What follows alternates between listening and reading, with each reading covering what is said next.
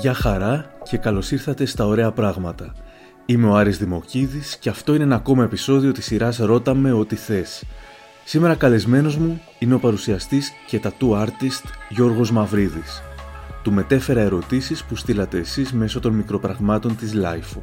Για περισσότερα «Ρώτα με ό,τι θες» ακολουθήστε τα ωραία πράγματα στα Apple Podcasts, το Spotify ή τα Google Podcasts.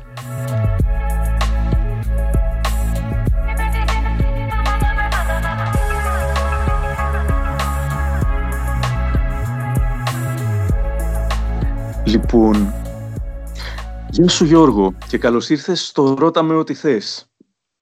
Γεια σου Άρη, καλώς σας βρήκα στο «Ρώτα με ό,τι θες». Είσαι έτοιμος λοιπόν να σε ρωτήσουμε ό,τι θέλουμε; Άψογα νιώθω, είμαι έτοιμος. Ο Boomer λέει η νέα του εκπομπή Into the Skin που παίζεται στο Open δηλαδή μου δίνει την εντύπωση ότι έχει χρωστούμενα από το World Party Δηλαδή νομίζω ότι επιστρέφει σε περιοχές που έχει ήδη πάει για να επικεντρωθεί αυτή τη φορά στην πρωτόγονη, ομή, ακατέργαστη πτυχή. Είναι έτσι; Τι τον όθησε να κάνει αυτή την εκπομπή παρόλο που βλέπουμε ότι δεν περνάει και εύκολα; Από τη στιγμή που ο Μπούμερ το παρατήρησε κάτι τέτοιο, προφανώς δεν μπορώ να του αρνηθώ αυτό που παρατήρησε. Δεν έχει άδικο.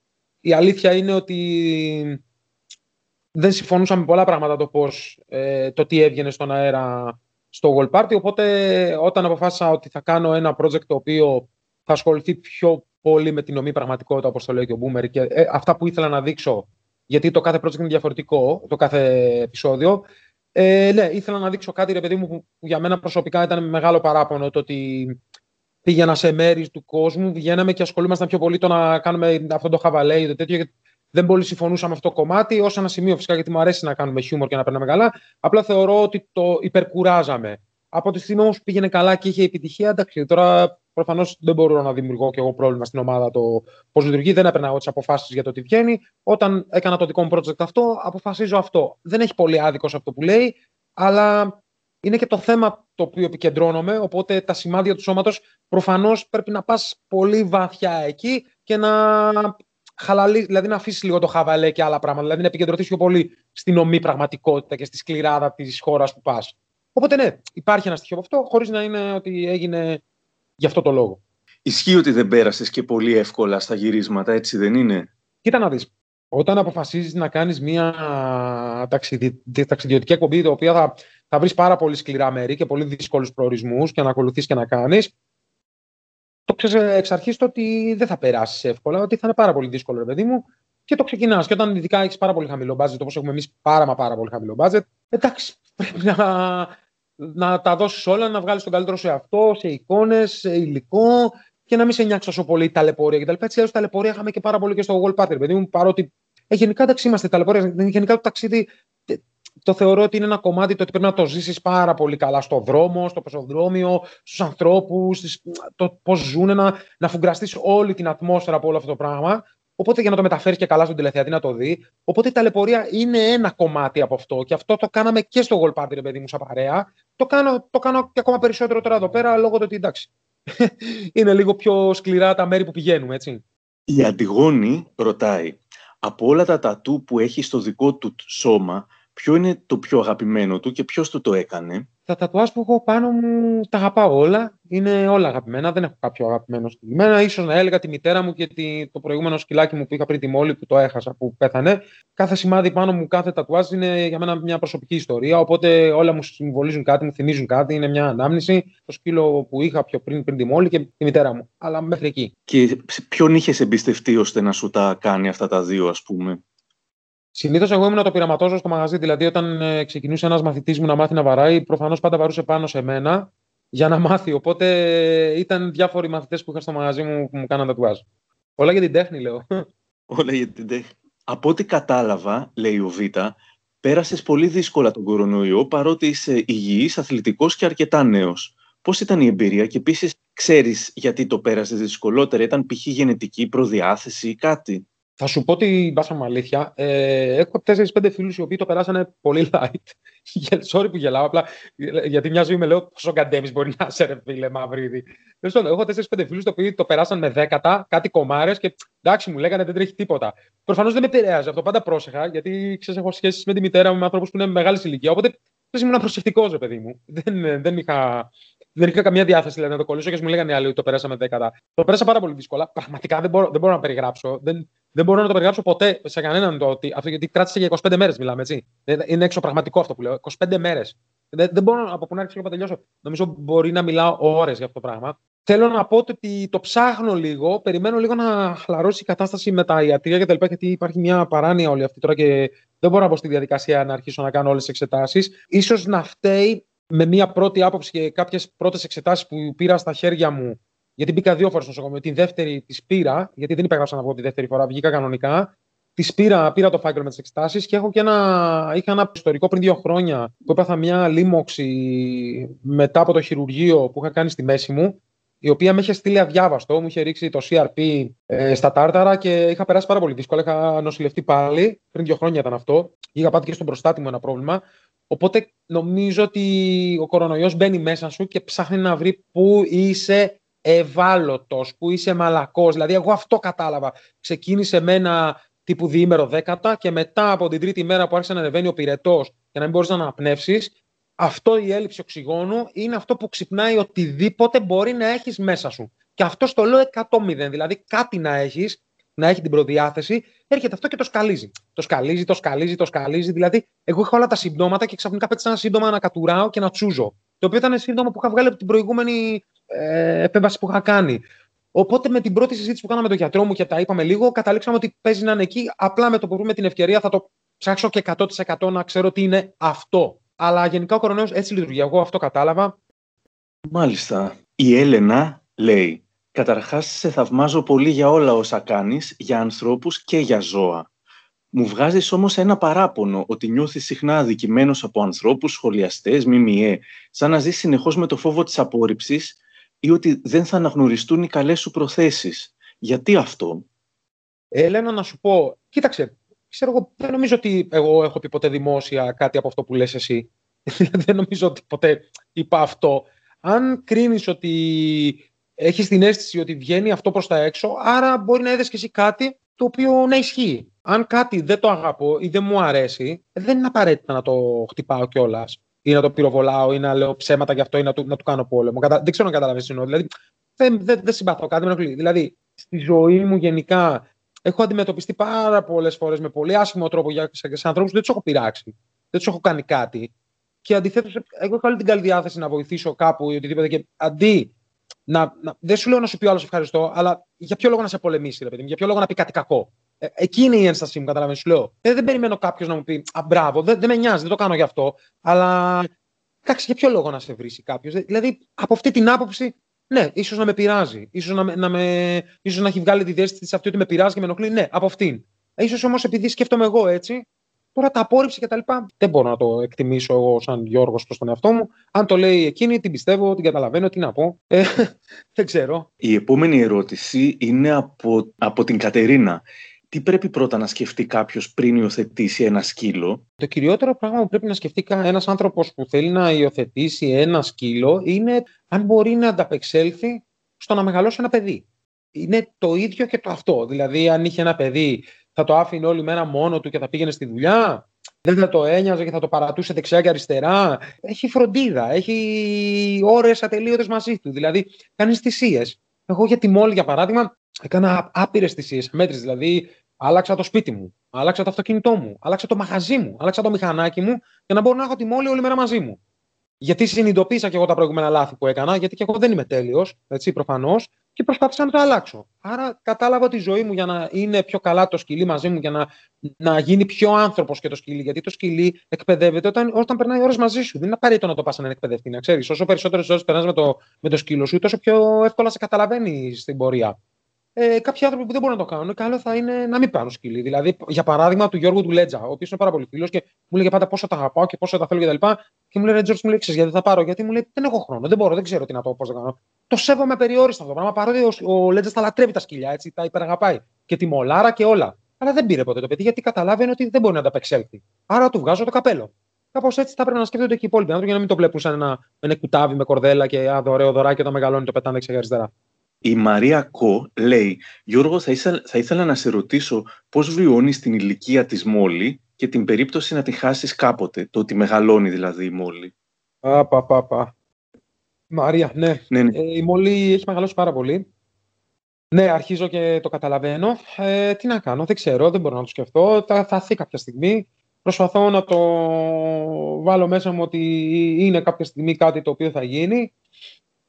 Και δεν ξέρω, όταν θα έρθει εκείνη η ώρα θα το αντιμετωπίσω. Η αλήθεια είναι ότι έχει βαρύνει αρκετά η μόλη και γι' αυτό το λόγο και εγώ δεν την πολύ βγάζω στα social media και τέτοια πράγματα γιατί ε, στεναχωριέμαι λίγο που τη βλέπω έτσι να γυρνάει. Ε, προσπαθώ να το, να το περάσω εγώ ψυχολογικά πρώτα καλά, να είμαι ήρεμος και μετά να, να δω πώς θα συνεχίσουμε. Αλλά είναι υγιέστατη μέχρι στιγμής, είναι 14 χρονών, πάει προς τα 15 και ας ελπίσουμε να, όταν θα έρθει εκείνη η ώρα να γίνει όσο πιο ήρεμη και γαλήνια για το σκυλί και να μην ταλαιπωρηθεί γιατί έχω δει πολύ άσχημες καταστάσεις με ζώα και ας ελπίσουμε να μην έρθει ποτέ σε αυτή τη θέση το δικό μας το πλασματάκι εδώ πέρα. Η γατομαμά ρωτάει τι κάνει το δεύτερο σκυλάκι που είχες υιοθετήσει που πριν είχε υποστεί κακοποίηση; Μακάρι να υπήρχαν και άλλοι που να σκέφτονται και να ενεργούν σαν εσένα Γιώργο. Μακάρι να μην υπήρχαν κακοποιημένα σκυλιά, θέλω να τη πω, τη γατομαμάς. Ε, αλλά δυστυχώς ζούμε ένα πολύ περίεργο κόσμο και είναι λίγο με οτοπία αυτό που λέμε. Καλά είναι, η τσίχλα είναι διάολος, διάολος κανονικά, δεν αφήνει τη μόλι σε ησυχία. Ο λόγος που την υιοθέτησα ήταν και αυτός, να σου πω την αλήθεια. Δηλαδή, εντάξει, ε, είχα μιλήσει, είχα συμβουλευτεί τον κτηνιατρό μου και μου είχε πει ότι πάρε ένα σκυλάκι δεύτερο γιατί μόλι θα τη βοηθήσει, θα της δώσει ζωντάνια, μεγαλώνει, βαραίνει. Και οπότε έψαχνα να πάρω ένα δέσπετο. Προφανώς ήταν ε, λίγο δύσκολο, δεν μπορούσα να, έπρεπε να διαλέξω τι να πάρω. Βρέθηκε μπροστά μου εκείνη η αγγελία που έλεγε για το που ψάχνουν να βρούνε. Μίλησα, πήγα, το πήρα, κομπλέ, μια χαρά είναι το σκυλάκι, ταλαιπωρήθηκε πάρα πολύ, κάναμε πάρα πολλά χειρουργία. Είναι καλά, έχει ένα θεματάκι μεγάλο με το, φοβία δηλαδή με, το, με κροτοφοβία, δεν μπορεί να βγει βόλτα, ειδικά τη μέρα με κόσμο. Έχουμε μεγάλη τρεμούρα εκεί με τον κόσμο. Το βράδυ βγαίνει είναι άλλο σκυλί, το βράδυ, χωρίς κόσμο. Γιατί κάτω με την καραντίνα δεν την πιάνεις όταν βγαίνει έξω τη νύχτα. Τη μέρα έχουμε θέμα. Και λίγο με το φαγητό, εντάξει, πρέπει να την προσέχω να μην τρώει γρήγορα, να τρώει αργά, γιατί πνίγεται κάποιες φορές όταν βάζει πολύ τροφή. Ε, κατά τα άλλα είναι άψογα, διάολος, δεν σταματάει.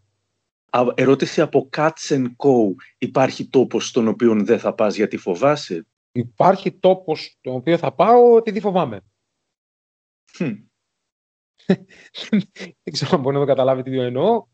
Κατάλαβα. Η Sky Girl θα ήθελε να μας διηγηθεί στην πιο συγκινητική ιστορία από όλα τα ταξίδια σου. Έτσι, ένα που μου έρχεται στο μυαλό είναι ένα γυροκομείο που είχαμε πάει στην Κώστα Ρίκα, η οποία πραγματικά μου ήρθε στο η εικόνα της γιαγιάς μου που με μεγάλωσε, ρε παιδί μου, από πολύ μικρό. Ήταν πάρα πολύ συγκινητικό που είδα τις γιαγιάδες και τους παππούδες εκεί πέρα. Είχα πάθει σοκ με όλη αυτή την κατάσταση. Δεν ξέρω γιατί μου σκάσε τόσο πολύ. Ένα άλλο ήταν. Ξέρω τώρα, δεν θυμάμαι, δεν, δεν, το, βλέπα, δεν το βλέπα και πολύ. Θα, θα γελάει ο κόσμος. Δεν, δεν έβλεπα και πολύ goal party. Πήγα να πω. Η αλήθεια δεν το βλέπα και πάρα πολύ. Ε, δεν μπορώ να βλέπω τον εαυτό μου ενώ στην τηλεόραση. Άλλο, άλλο θέμα συζήτησης αυτό. Λοιπόν, να σου πω. Στην Ινδονησία, ναι, το θυμήθηκα. Ινδονησία, Τζακάρτα συγκεκριμένα, ε, πρωτεύουσα. Είχαμε πάει σε ένα πολύ μικρό σχολείο όταν είμαστε στην ΕΡΤ3, το Gold Party. Το οποίο πήγαμε σε ένα σχολείο και ήταν μια παράγκα 3x3 και ήταν μέσα πέντε παιδάκια τα οποία δεν είχαν ούτε στυλό ούτε μολύβι. Ήταν η πρώτη μου συνάντηση με κάτι τόσο, τόσο, τόσο, τόσο σκληρό με τα παιδιά. Παίζει να έκλαιγα ένα μισάωρο όμω. Με είχα φύγει και έκλαιγα και έφυγα μακριά. Έφυγα και ήταν δίπλα ακριβώς στα τα τρένα, πάνω στις ράγες των τρένων κτλ. Πρέπει μια μέρα να κάτσω να το δω αυτό το επεισόδιο, γιατί δεν το έχω δει. Ήταν στην R3. Ε, ήταν πραγματικά σοκαριστικό. Δεν, δεν, δεν, δεν με έχω ξαναπιάσει. Έκλαιγα με λιγμούς, δεν μπορούσα να το πιστέψω αυτό που έβλεπα. Ότι... Αλλά ήταν η πρώτη μου επαφή τότε. Μετά δυστυχώς έγινα πιο σκληρός. Πιο σκληρός με την έννοια όχι ότι δεν συγκινούμε με αυτά που βλέπω, ενώ ότι τουλάχιστον μπορούσα να τα αντέξω και να μην φεύγω το γύρισμα και να μπορώ να το συνεχίζω για να, να καταλάβω ότι έτσι είναι ο κόσμος και τι μπορώ να κάνω εγώ καλύτερο και να μην μιξοκλαίω σαν παιδάκι ότι, Όχι, τι κακό μας βρήκε, ότι δεν το καταλαβαίνουν τα παιδιά και οπότε προσπάθησα και εγώ να το αντιμετωπίσω πιο normal. Η Αντωνία ρωτάει, πώς ήσουν εσύ σαν παιδάκι; Να μας πεις εσύ, Άρη, που, που μας έζησες στα νύπια και στο δημοτικό. δεν ξέρω, ξέρω εγώ. Πώς ήμουν παιδάκι, με μεγάλο κεφάλι σίγουρα. έπαιζα, έπαιζα μπαλάρα σίγουρα. Ήμουν από το καλύτερο σχολείο και δεν διάβαζα. Είχες πολύ πλάκα επίσης. Και είχες όρεξη για περιπέτειες. Όντως. Είναι μια αλήθεια αυτή. Λοιπόν, η Άννα λέει, «Ε, με είχε συγκλονίσει η ιστορία για τη σχέση σου με τον πατέρα σου και μια φωτογραφία που ήσασταν μαζί με τη Μόλη και το γονιό της Μόλη, αν θυμάμαι καλά. Πώς είναι τώρα η σχέση σας, εύχομαι ό,τι καλύτερο. Ε, εντάξει, η σχέση... Θα, θα μιλήσω γενικά, δεν θα μιλήσω για μένα, γιατί μπορεί να ακούει και κάποιο παιδί το οποίο ίσως να έχει μια παρόμοια σχέση με κάποιον από τους γονείς του. Ε, γενικά πιστεύω ότι τα παιδιά που περνάνε πάρα πολύ δύσκολα η σχέση τους δηλαδή με τον πατέρα τους, τη μητέρα τους περνάει από χίλια κύματα και είναι πάρα πολύ περίεργη. Πολλά παιδιά τους μένει ένα ψυχολογικό πρόβλημα και είναι κάτι το οποίο δεν αντιμετωπίζεται εύκολα. Εγώ θέλω να πω ότι έκανα αρκετά χρόνια ε, ψυχοθεραπεία, δηλαδή μιλούσα με ψυχολόγο, έκανα, έκανα, έκανα πολλή προσπάθεια για να μπορέσω να συγχωρήσω στην ουσία τον πατέρα μου για όλα αυτά που συνέβησαν, αλλά δεν το έκανα γιατί η δικιά μου περίπτωση τουλάχιστον δεν το έκανα γιατί ήθελα να συγχωρήσω εκείνο γιατί το είχε ανάγκη. Δεν νομίζω ότι ποτέ κατάλαβε ο συγκεκριμένος άνθρωπος ότι τι έκανε. Ε, το έκανα για μένα για να μπορέσω να προχωρήσω σαν άνθρωπος και να γίνω καλύτερος εγώ. Γιατί νομίζω ότι δεν, δεν πρέπει να έχεις μίσος και κακία μέσα σου τόσο πολύ για κάποιους ανθρώπους. Δηλαδή, έχω συγχωρήσει και άλλους ανθρώπους στη ζωή μου, τους οποίους δεν ήμουν καλά και το βελτίωσα. Αλλά το έκανα για μένα, δεν, δεν το έκανα για αυτούς. Οπότε και αυτή η σχέση μου διορθώθηκε σε ένα σημείο μέχρι εκεί που μπορούσα για να μπορέσω να συνεχίσω τη ζωή μου χωρίς να έχω προβλήματα. Από εκεί πέρα είναι τυπική η σχέση και είναι κομπλέ όλα. Απλά τυπικά. Ο Διαμαντής Αναρωτιέται, από τότε που συνειδητοποίησες ότι έχεις δυσλεξία, άλλαξε κάτι στη ζωή σου; Προσπάθεις με κάποιο τρόπο να την νικήσεις, διαβάζεις τώρα πιο εύκολα; Ε, θα σου πω, ε, άρχισα να, ε, βασικά καταρχάς για να ξεκινήσουμε λίγο, επειδή είμαι 42 χρονών, ε, και τι, το τονίζω αυτό και γιατί το λέω, γιατί η ανιψιά μου έχει δυσλεξία, η οποία έχει έναν καθηγητή στο σχολείο, ο οποίος ασχολείται με τα παιδιά που είναι δυσλεκτικά. Φαντάζομαι όταν πηγαίναμε εμείς σχολείο Άρη, όποιο δεν διάβαζε ήταν σκράπας στο τούβλο της τάξης.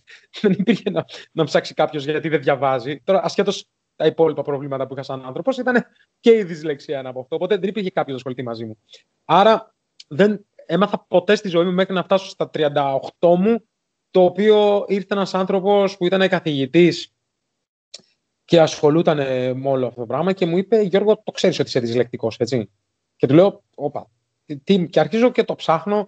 Ναι, προφανώς το ψάξα πάρα πολύ. Ναι, προφανώς πήγα σε κάποιον ειδικό και όντως είμαι δυσλεκτικός και το συνειδητό ήταν μεγάλος, οπότε δεν με επηρέασε καθόλου. Ε, σίγουρα δεν μπορώ να διαβάσω, όχι, έχω μεγάλο πρόβλημα. Ε, τεράστιο και με στεναχωρεί πάρα πολύ γιατί δεν μπορώ να διαβάσω κάποια βιβλία που ήθελα. Ξεκίνησα να διαβάσω κάποια βιβλία και τα παράτησα, δεν, δεν μπορώ να τα διαβάσω. Με πολύ δυσκολία το κάνω. Ε, αλλά συνειδητοποίησα ότι κάπου υστερείς και κάπου αυτό το κομμάτι, γιατί το πιστεύω πάρα μα πάρα πολύ το ότι οι άνθρωποι που έχουν δυσλεξία μπορεί να μην μπορούν να διαβάσουν, μπορεί να μην έχουν την προσοχή εκεί που πρέπει, ρε παιδί μου, και όντως να υπάρχει αυτό το πράγμα. Ε, ο προσανατολισμό και η έλλειψη αυτοσυγκέντρωσης και το πώς πρέπει να κάνεις κάποια πράγματα, αλλά νομίζω υπερτερούν σε πάρα πολλά. Αλλά είναι πολύ πιο ε, σπιντάτη, πιο σπιρτάτη, βλέπουμε, σκέφτονται πιο, πιο τιμόλογοι, πιο γρήγοροι σε κάποια άλλα πράγματα. Εντάξει, κανείς δεν είναι τέλειος. Δεν έγινε για κάτι. Υγεία έχουμε, εντάξει ο Βαγγέλης λέει πόσο ΠΑΟΚ είσαι και ποια ήταν η καλύτερη εκδρομή σου με τον ΠΑΟΚ φυσικά.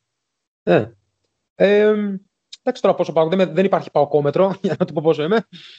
Τον αγαπάω την ομάδα, τον αγαπάω τον ΠΑΟΚ γιατί μεγάλωσα ε, όλη μου οικογένεια λόγω του ότι Κωνσταντινοπολίτες ήταν ΠΑΟΚ. Μεγάλωσα μέσα στο σπίτι μου την ομάδα, την αγαπάω σαν να είναι η οικογένειά μου. Από εκεί και πέρα, εντάξει, τώρα η καλύτερη μου εκδρομή, ξέρω εγώ, ήταν στο Καραϊσκάκι το 96. Ο νέαρχος ρωτάει, πιστεύεις ότι ο Γκαρσία θα πρέπει να δώσει κάποια ευκαιρία και στον Ρέι ή να βγάλει όλη τη χρονιά με Ζήφκοβιτς; Νομίζω ότι τρολάρει. δεν έχω ιδέα. Ο Γκαρσία ξέρει καλύτερα. Δεν είμαι εγώ στην προπόνηση εδώ τι κάνουν. Λοιπόν, ο Γιώργος Λέντζας, ο οποίος ήταν ο καλεσμένος του προηγούμενου Ρώτα, ρώτα με ό,τι θες, άφησε μια ερώτηση. Πώς, πώς; Εγώ πολύ περίεργα να ακούσω. Λέγε, ακούω. Άφησε μια ερώτηση για σένα. λέει μήπως έρχεται σιγά σιγά η ώρα να ξανακάνουμε μια ταξιδιωτική εκπομπή μαζί; ναι, ναι, ναι, ναι. Ναι, ε, ναι είμαι μέσα. Ε, προφανώς το Λέτζα το είχα πει στην αρχή, ρε παιδί μου, ε, όταν ήταν περισσότερα τα επεισόδια να βγάλουμε και λόγω του κορονοϊού μειώθηκαν αρκετά όλα αυτά. Ήταν πολύ διαφορετικά τώρα ο προγραμματισμός, πολύ μεγάλος. Και το είχα προτείνει το ένα ταξίδι να έρθει μαζί μας, ρε παιδί μου, για να βοηθήσει και τα παιδιά με τις κάμερες, γιατί τους βοηθούσα εγώ να τους μάθω, ρε παιδί μου. Οπότε θα χρειαζόμουν και έναν άλλο ακόμα, που, γιατί ο Λέζα τη δουλεύει αρκετά καλά τις κάμερες. Οπότε, ρε παιδί μου, θα ήμασταν δύο και θα τους ε, κάναμε ξεφτέρια. Τελικά το budget ήταν πάρα πολύ, πολύ χαμηλό και δεν μπορούσα να πάρω άλλον. Οπότε το ασχολήθηκα μόνο εγώ και το, το πήρα λίγο πάνω μου ότι θα το καταφέρω. Εντάξει, κουράστηκα και το βγάλα, αλλά πιστεύω ότι δεν υπάρχει, βασικά δεν υπάρχει περίπτωση ε, σε περίπτωση που το συνεχίσω το Into the Skin να μην πάρω σε κάποιο ταξίδι σε κάποια ταξίδια το Ledger. Το έχω ψηλοδεδομένο δηλαδή θα γίνει. Απλά ευελπιστώ το να πάει καλά και να μπορέσω να αυξήσω το budget γιατί το κάθε άτομο κοστίζει πάρα πολλά λεφτά για να τα πάρω μαζί μου στο ταξίδι και στην παραγωγή βγαίνει πολύ ακριβά. Η Έρη λέει να ρωτήσουν οι άλλοι. Εγώ έχω να του πω ότι είναι μανάρι από τα λίγα, μανούλι, γκομενάκι, τρελό. Αυτά τα ολίγα από μένα. Την ευχαριστώ πάρα πολύ, να είναι καλά στον αντίποδα η αγάπη λέει γιατί δεν βελτιώνεις λίγο τα αγγλικά σου; Δεν είναι δάκι δύσκολο να αφιερώσεις λίγο χρόνο από τη στιγμή που ασχολείσαι με ταξίδια είναι χρήσιμο να μπορείς να εκφράζεσαι σωστά και επίσης για τους περισσότερους είναι ενοχλητικό να μην ακούγεται ούτε μια πρόταση σωστά. Wow! Καλά, υπερβολή oh, αυτό.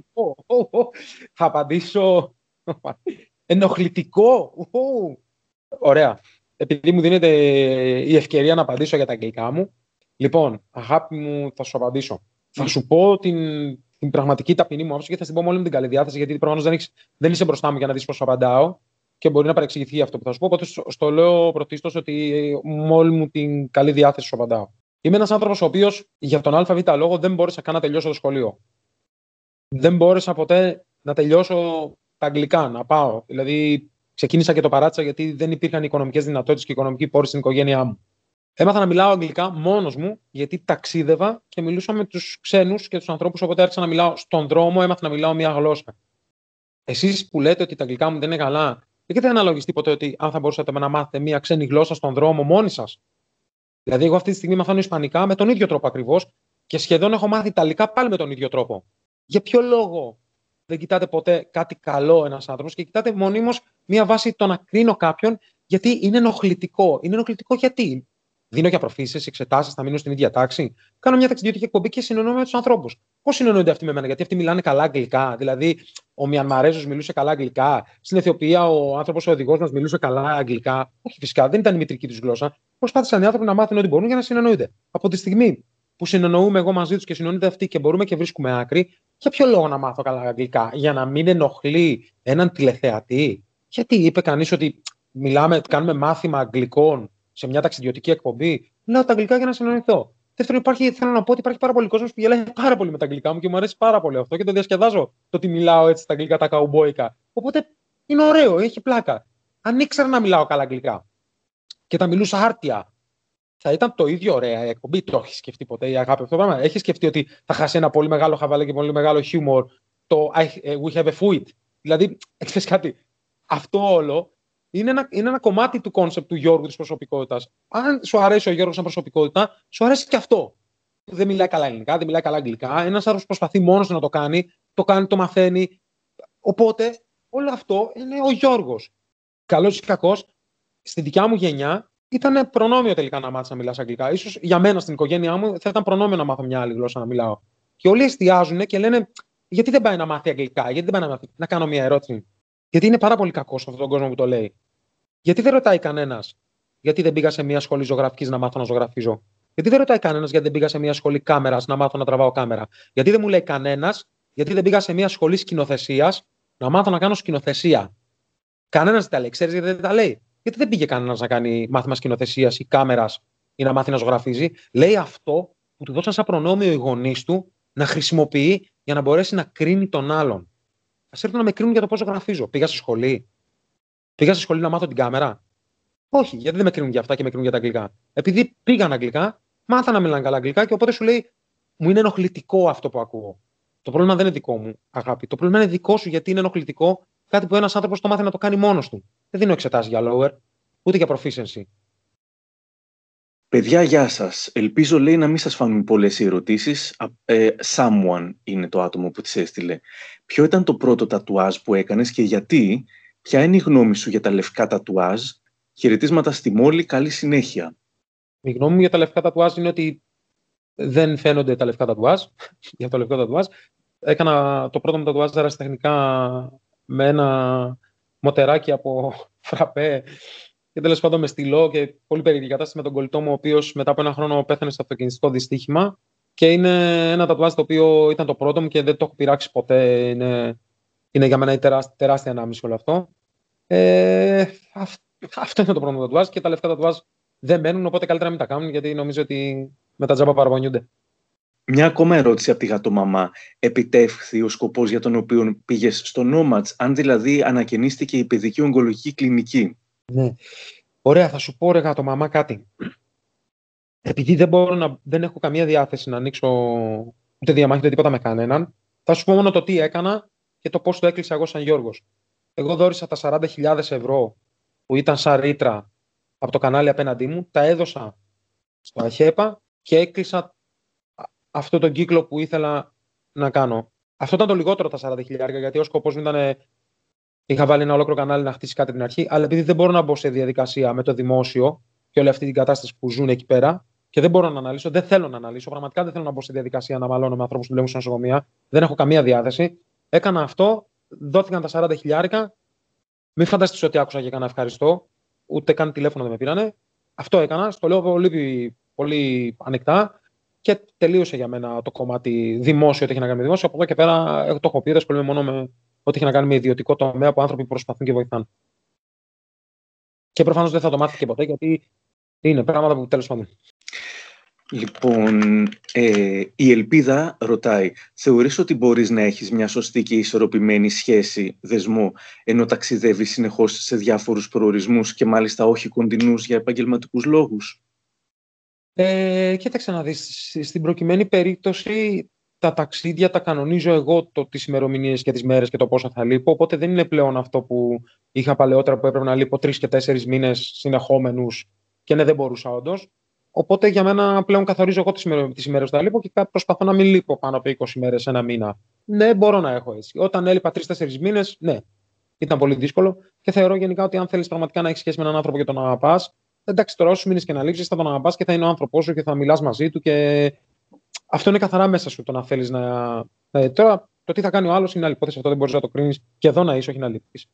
Ο Νίκος λέει, Μήπως ουσιαστικά προκάλεσε τη φάση στον Μπενίτο Χουάρες για να τη χρησιμοποιήσει ως publicity stand για την επερχόμενη εκπομπή του; Ωραία. Μισό λεπτό να γελάσω ένα λεπτό. Είναι ωραίος τύπος. Εντάξει. Πρώτον, να ξεκινήσω να πω το εξής. Το ότι μας πιάσαν στο Μεξικό μας γυρίζαν πίσω, μπήκα μέσα 15 χιλιάρικα. Μαλάκα τι διαφήμιση ήταν αυτή, 15 χιλιάρικα. Καλύτερα να βάζω όλα τα λεωφορεία της πόλης να κυκλοφορούμε αφήσα μου. Πιο, πιο εύκολο θα ήταν. Νούμερο 2.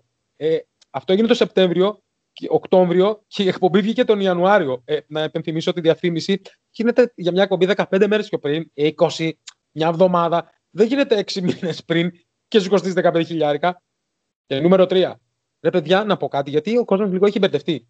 Δεν είπα εγώ ποτέ για το σκηνικό στο αεροδρόμιο. Οι δημοσιογράφοι το βγάλανε. Εγώ κατέβηκα στο αεροδρόμιο και άνοιξα το κινητό μου και πάθα σοκ. Πώς να κάνω διαφήμιση, εγώ από πού να κάνω διαφήμιση; Είχα μιλήσει μία φορά με το δικηγόρο και μία φορά με τον τουριστικό πράκτορα που προσπαθούσα να σώσω. Δηλαδή, δύο τηλέφωνα έκανα τέσσερις μέρες. Δεν ήξερα τίποτα τι γίνεται έξω. Δεν μου είπαν τίποτα. Δεν μπορούσα να μιλήσω με ποιον να πω και τι. Δεν έχουν ιδέα τι γίνεται. Και δεύτερον, είπα εγώ ποτέ κάτι. Ήμουνα μέσα και γινόταν έξω πανικός. Πώς, τι publicity να το κάνω έξι μήνες πριν; Και για ποιο λόγο. Είναι ότι πιο αστείο αυτό που έχω ακούσει. Άμα θα το παρεπιπτόντως, για να είμαι και ειλικρινής απέναντί του, γιατί πραγματικά είμαι ειλικρινής, όταν έγινε αυτό, ξέρεις τι έλεγα; Όχι, ρε γαμότο, δεν έχω έτοιμα τα επεισόδια να παίξουμε την άλλη εβδομάδα, έλεγα. Δηλαδή, έλεγα, ε, με σκίσα που με σκίσαν, όλοι γράφαν ό,τι να είναι, τουλάχιστον να παίζαμε κιόλας, λέω, να κάναμε και καμιά τηλεθέαση. Και νούμερο 3, ε, νούμερο 4, δεν θυμάμαι, μπερδεύτηκα, συγγνώμη, φίλε. Ρε παιδιά, 3% τηλεθέαση κάνουμε. Τι διαφήμιση να έχω κάνει; Θα έκανα διαφήμιση, θα έκανα 20% τηλεθέαση. Όταν κάνεις 3% δεν είναι διαφήμιση. Είναι